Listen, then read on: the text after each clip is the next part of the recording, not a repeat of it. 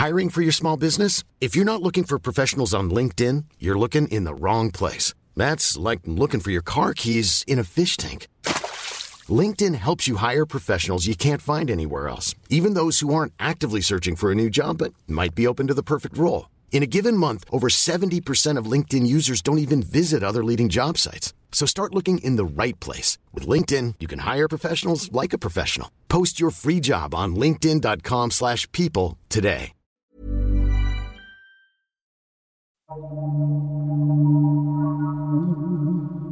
Kid's ex-boyfriend. Kumusta po, Sir Jupiter? Tawagin niyo na lang akong Timong.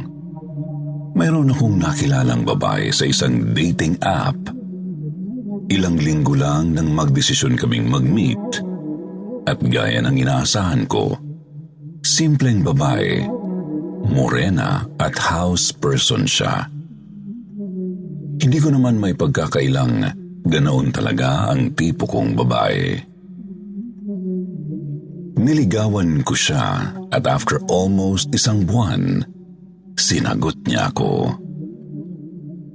Open kami both sides. Pinakilala ko siya sa family ko at ganoon din naman siya. Pero parang ayaw sa akin ng parents niya. I don't know why. Kinakausap naman nila ako. Pero hindi ko feel na I belong. Something like that. Nasa legal age na kami at may sariling trabaho. Siya ay mayroong online store. Nagtitinda siya ng thrifts since magaling siyang magsastre and everything pagdating sa damit. Madiskarte talaga siya. That's what I loved about her. Talagang kumikinang ang mga mata ko sa pagiging masipag niya sa pagmamanage ng kanyang business. Ako naman ay visual artist. And yes, taong bahay lang din ako. It's where I do my paints. That's why siguro nagka-match kami ni Kid. Hindi ko naman sinasabing sobrang boring ng relationship namin kasi we find time naman to spend each other's company. We manage our schedules para kahit papano nagkakaroon kami ng moments together. And yes, she surrendered everything to me on our first anniversary. On our 11th monthsary, dahil capable naman kaming dalawa, bumili kami ng condominium unit where we can stay all we want nakikinita na namin ang aming future with each other. Tinanggap ko naman ang mga flaws niya at ganon din siya sa akin, especially sa part na I am not the first. Nirespeto ko siya na walang pag-aalinlangan. Sabi ko nga, she surrendered everything to me on our first anniversary. Napakasaya pa namin that day. Yung tipong parang kami lang ang tao sa mundo. We did seize the moment. Pero doon din pala ang simula ng mga eerie moments ng relationship namin. First encounter are calls from kid number na kapag sinasagot mo ay static tone lang ang naririnig. Minsan naman inuulit lang ang sinasabi ko at nag-e-echo. Every time I call her back, sinasabi niyang hindi naman niya ako tinatawagan kasi may ginagawa siya. Tatlo kasi ang phone niya. The personal phone, tapos yung dalawa ay for her business. Yung personal phone ang laging tumatawag sa akin na ganon ang nangyayari. Akala ko matatapos lang doon sa static tone at pag-uulit ng mga sinasabi ko. Pero hindi. Walang araw na hindi ito nangyayari sa akin. Between 5 p.m. to 7 p.m., yan ang oras na laging may tumatawag sa akin gamit ang number ni Kid. Nagiging nakakatakot na siya on my part kasi may naririnig na akong parang nilukot na candy wrapper at mga mahihinang bulong na hindi ko maintindihan. Hindi ko naman pwedeng hindi sagutin or i-cancel kasi pinag-aawayan na rin namin ni Kid yun. I also suggested her na magpalit na ng number. Yes, nagpalit na siya ng number five times. Pero ganun pa rin ang nangyayari. Yung pinaka nakakatakot is when I was doing finishing touches on my client's portrait tapos biglang tumawag si Kid. Ayaw ko sanang magpaistorbo that time pero ayaw ko rin namang magkaalitan na naman kami. Pagkaangat ko ng tawag, narinig ko ang boses ni Kid na tumitili. Nailayo ko pa sa tenga at pinatay ang tawag kasi sobrang tinis at malakas ito. Ramdam ko talaga yung pain sa paghiyaw niyang yun. Nasira ko pa yung portrait ng client ko dahil sa sobrang gulat at kaba. Tinawagan ko ulit si Kid pagkapatay ko ng tawag niya. Matagal na nagri-ring bago niya sinagot ang tawag. Sang katerbang tanong ang ibinato ko sa kanya pagkasagot niya ng tawag. Tinanong ko kung nasaan siya, sino ang kasama niya.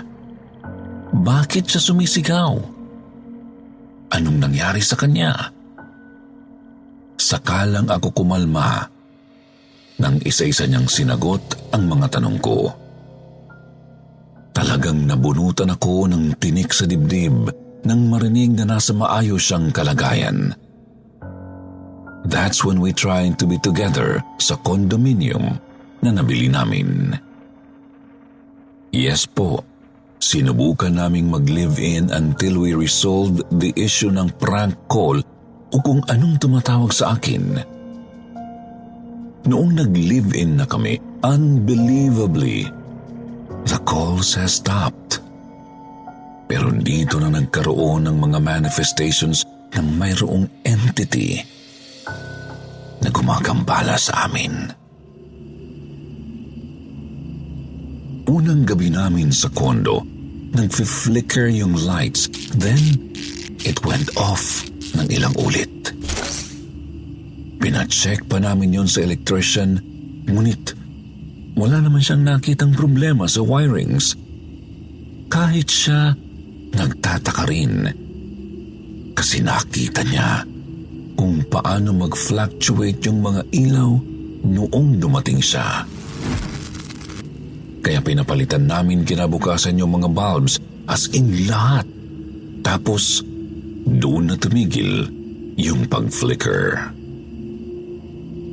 Siguro nga sira lang yung mga bulbs pero after a week, Nagpe-flicker na ulit ang mga ito. Hindi naman buong araw, napansin ko lang na may oras na nagfa-fluctuate and that is between 5 p.m. to 7 p.m. Ilang linggo after naming mag-live-in ni Kid, lagi akong tinitext ng parents niya na kung posible bang hiwalayan ko na ang anak nila. Nang hihingi ako ng rason pero Lagi nilang sinasabi na it's for the sake of us. Mahal ko si Kid. Sobra. Sinabi ko yung intention ko sa parents niya. I even went to see them at inilatag ang mga pangarap at promises ko sa kanilang anak. Sabi nila, alam nilang mabuti akong tao na gusto nilang ako na nga ang para kay Kid. Pero natatakot daw sila sa kaligtasan ko. May something daw na sumusunod kay Kid. Something dark. Hindi ako pinatulog ng ilang gabi nang sinabi ito sa akin ng parents ni Kid.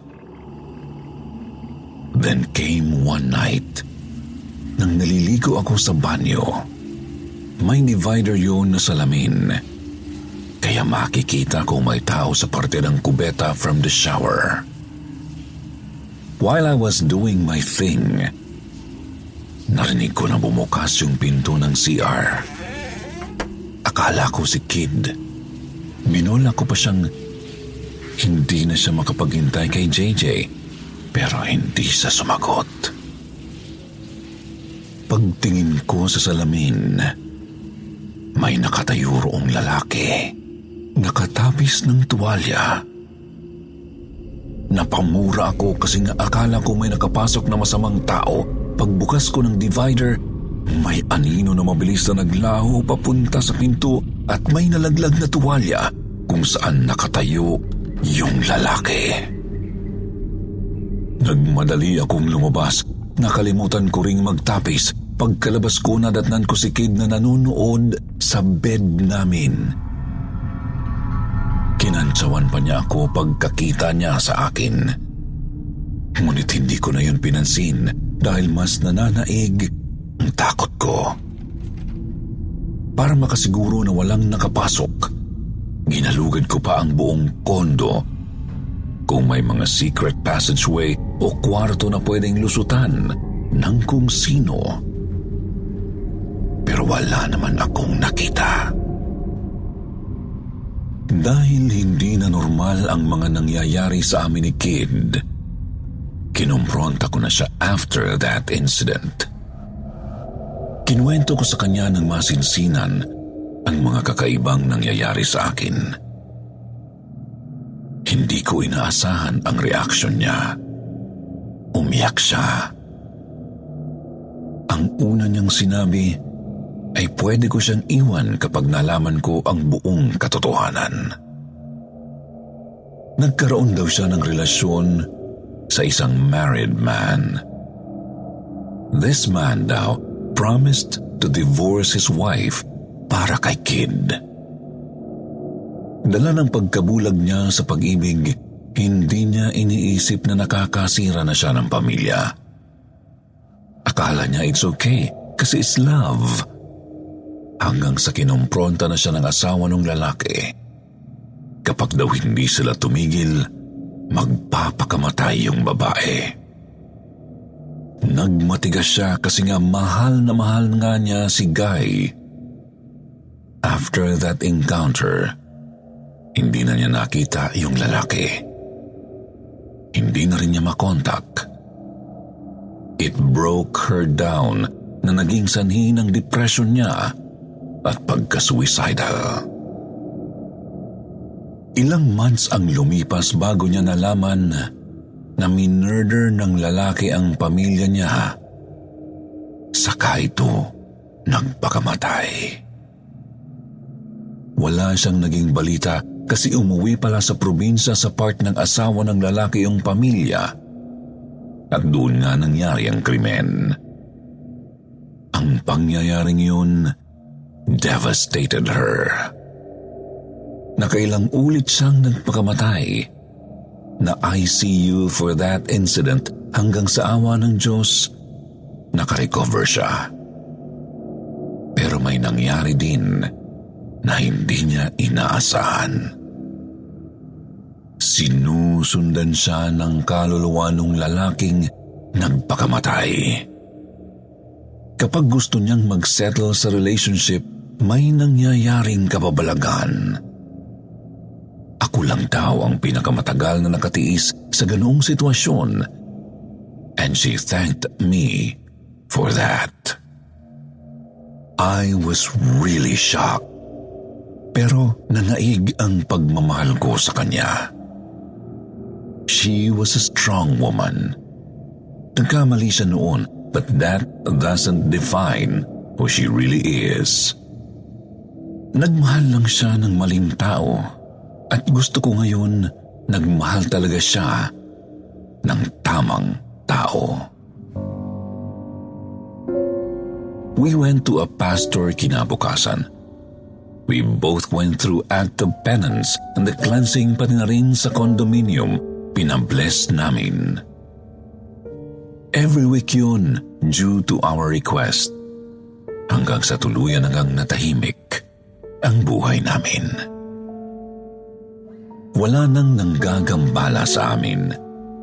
Kaya pala kids' parents doesn't want us to be together dahil sa mga nangyayari tuwing nagkakaroon ng nobyo ang anak nila. Naging saksi sila sa mga kababalaghan. Hindi sa ayaw nila ako for their daughter, pero ayaw lang nilang mas grabe ang gawin ng dark entity na yon sa akin na pwedeng magresulta ng breakdown ulit ni Kid.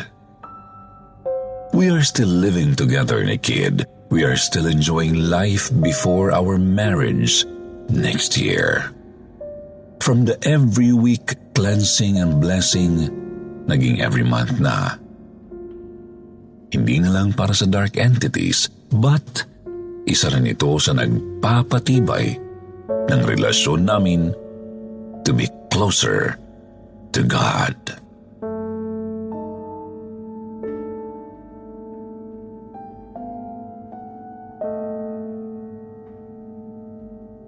Kelly's Ghost Boyfriend.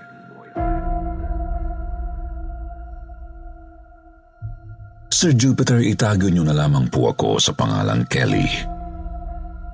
Nangyari Mom deserves the best, and there's no better place to shop for Mother's Day than Whole Foods Market. They're your destination for unbeatable savings, from premium gifts to show-stopping flowers and irresistible desserts. Start by saving 33% with Prime on all body care and candles. Then get a 15-stem bunch of tulips for just $9.99 each with Prime. Round out Mom's menu with festive rosé, irresistible berry chantilly cake, and more special treats. Come celebrate Mother's Day at Whole Foods Market. A lot can happen in three years, like a chatbot may be your new best friend. But what won't change? Needing health insurance. United Healthcare Tri Term Medical Plans, underwritten by Golden Rule Insurance Company, offer flexible, budget friendly coverage that lasts nearly three years in some states. Learn more at uh1.com. po ang karanasan kong ito five years ago. Sa kabilang eskinita po, balik kong galing sa labasan, mauuna ito bago ang eskinita papasok sa amin. May nakatira doon na isang babae, si Aling Tess. Marunong po siyang magbasa ng tarot card. Isang araw po, papasok na ako sa trabaho habang naglalakad ako. Nakasalubong ko siyang galing sa tindahan. May binili po siya doon Medyo weird lang sa akin yung mga tingin niya. Parang nangingilatis na di ko maintindihan. Di ko na lang pinansin kasi di naman kami friends at di rin kami close. Nang umuwi na ako kinagabihan, nandun na naman siya sa may tindahan. Ewan ko kung bakit. Parang feeling ko gusto niya akong kausapin. Nalagpasan ko na siya nang tawagin ako. Napahinto ako sa paglakad tapos naramdaman ko na hinawakan niya ako sa braso.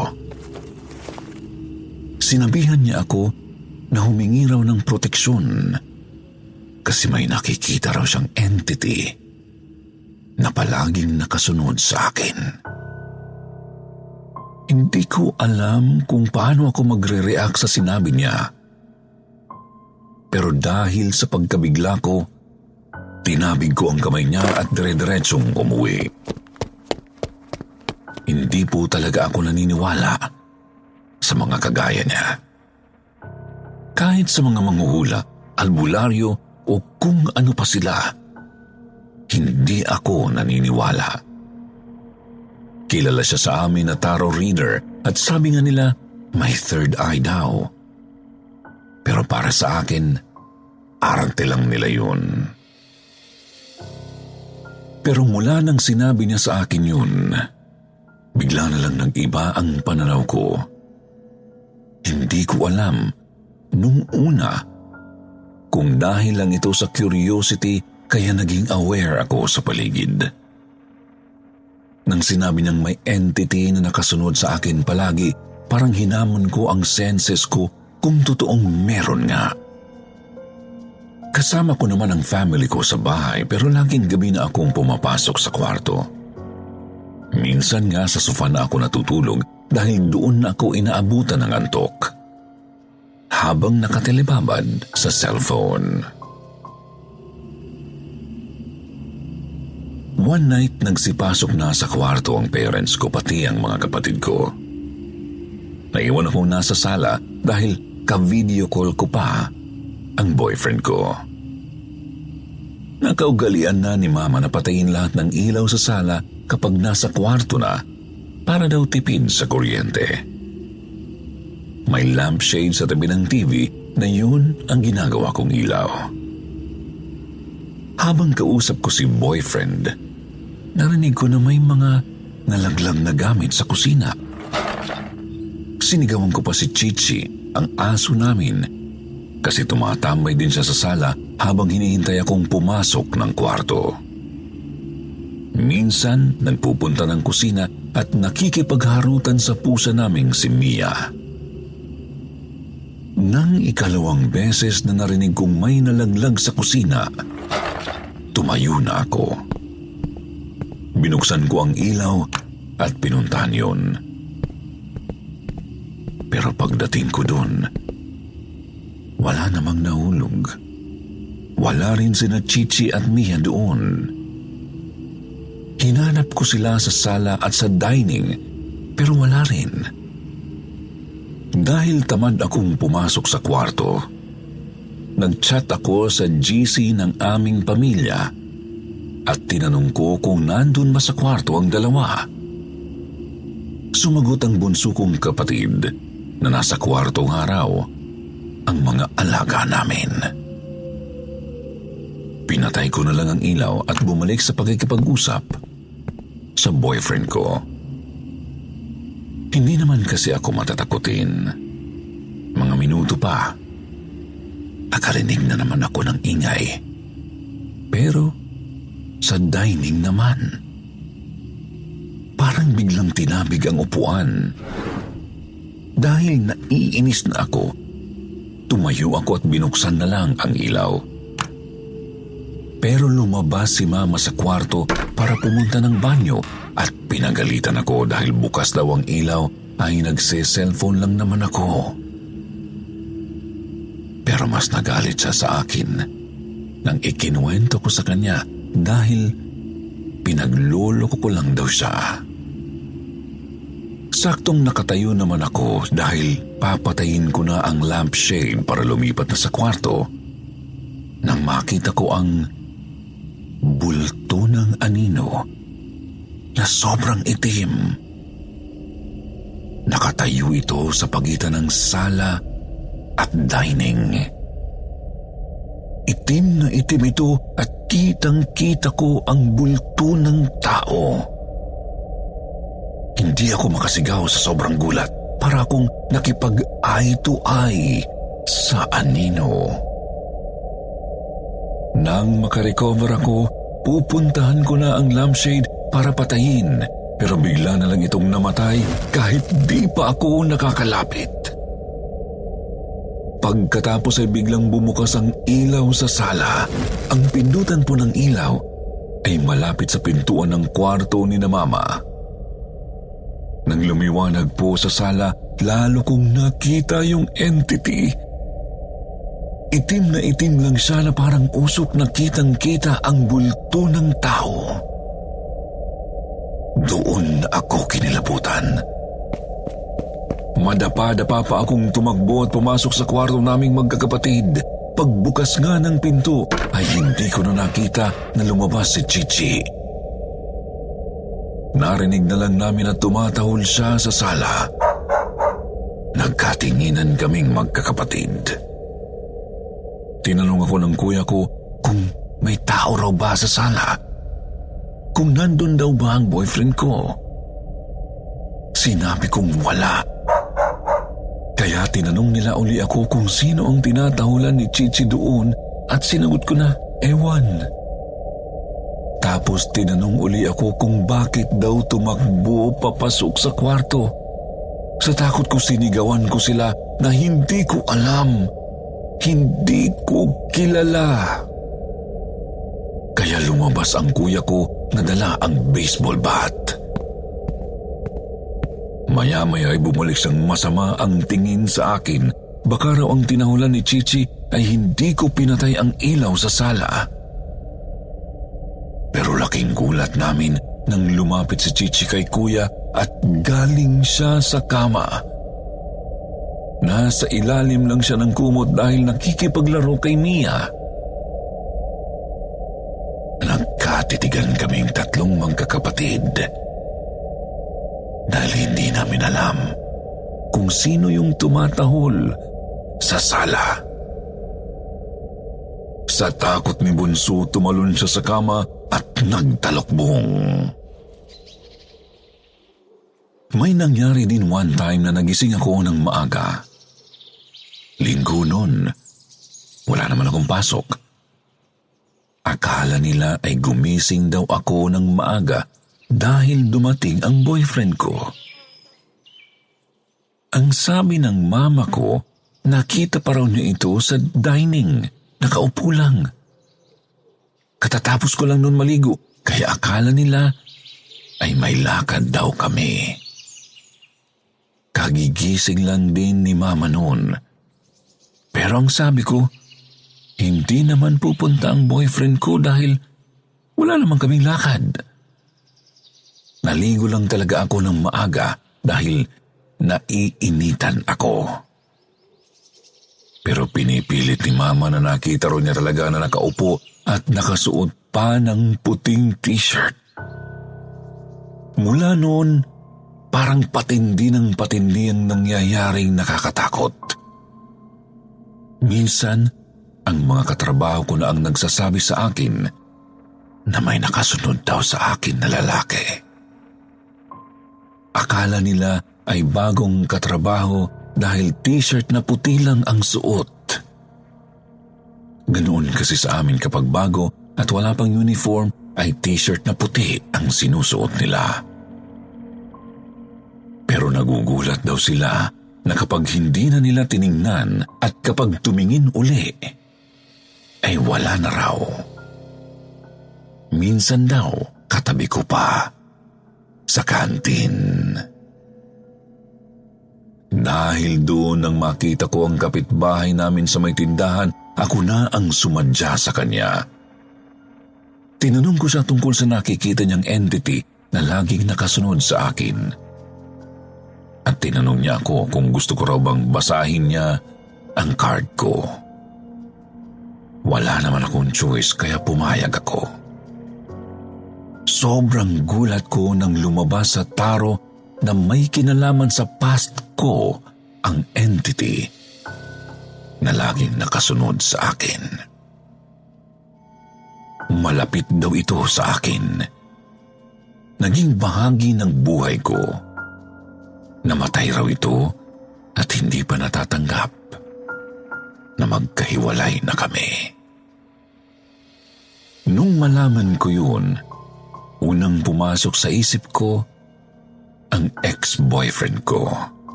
Namatay siya sa aksidente. Lasing siya nung naaksidente habang tumatawid sa kalsada. Dead on arrival siya sa ospital. Binigyan ako ni Irene, yung kapitbahay naming tarot reader ng mga bracelet na magtataboy daw sa entity na yun, palayo sa akin. Pero dapat daw, ipagdasal ko ang kaluluwa nito para makatawid na at matanggap ang nangyari sa kanya dahil parang hindi pa raw nakaka-move on. Araw ng linggo nang pumunta ako sa simbahan at ipinagdasal ko ang ex ko. Nagtulos ako ng kandila para sa kanya. Akala ko ay tapos na ang lahat. Pero lalong tuminti ang pagpaparamdam niya. Minsan, nakikita ko na rin siya. Minsan, nakakasakay ko sa jeep or sa train. Minsan, nakikita ko na rin sa trabaho. Pero bigla ring nawawala. Hindi na ako makapag-focus sa lahat, kaya binalikan ko si Irene. This time, kasama na niya ang isang friend niya na tarot reader din, pero nagsasagawa ng rituals. Ang sabi nito, may gusto raw ipaalam ang ex-boyfriend ko sa akin.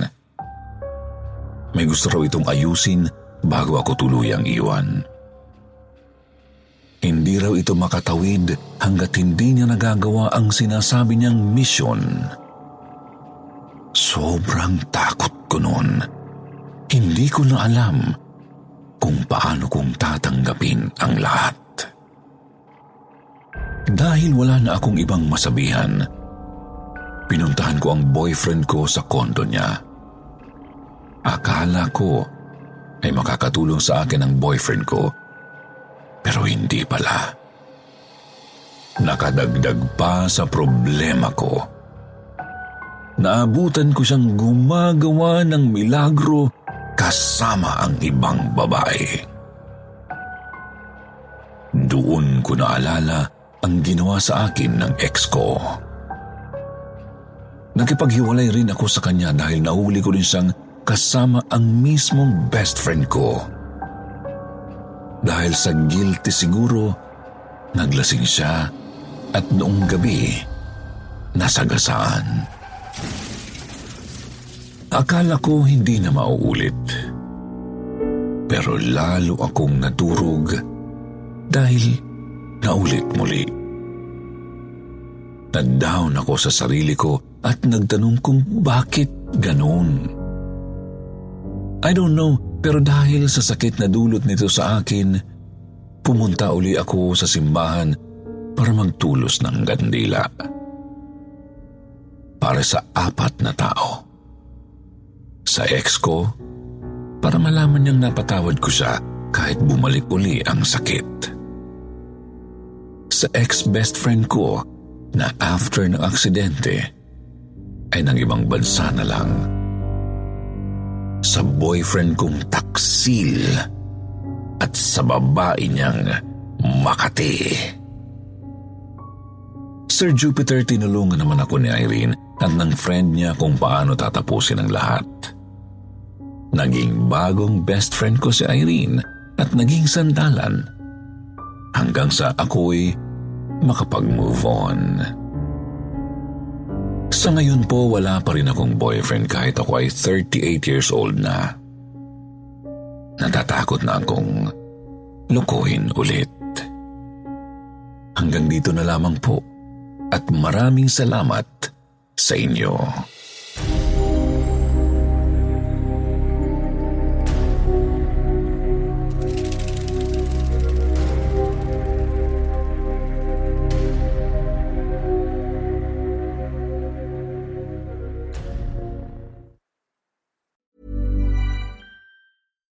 Deserves the best, and there's no better place to shop for Mother's Day than Whole Foods Market. They're your destination for unbeatable savings, from premium gifts to show-stopping flowers and irresistible desserts. Start by saving 33% with Prime on all body care and candles. Then get a 15-stem bunch of tulips for just $9.99 each with Prime. Round out Mom's menu with festive rosé, irresistible berry chantilly cake, and more special treats. Come celebrate Mother's Day at Whole Foods Market.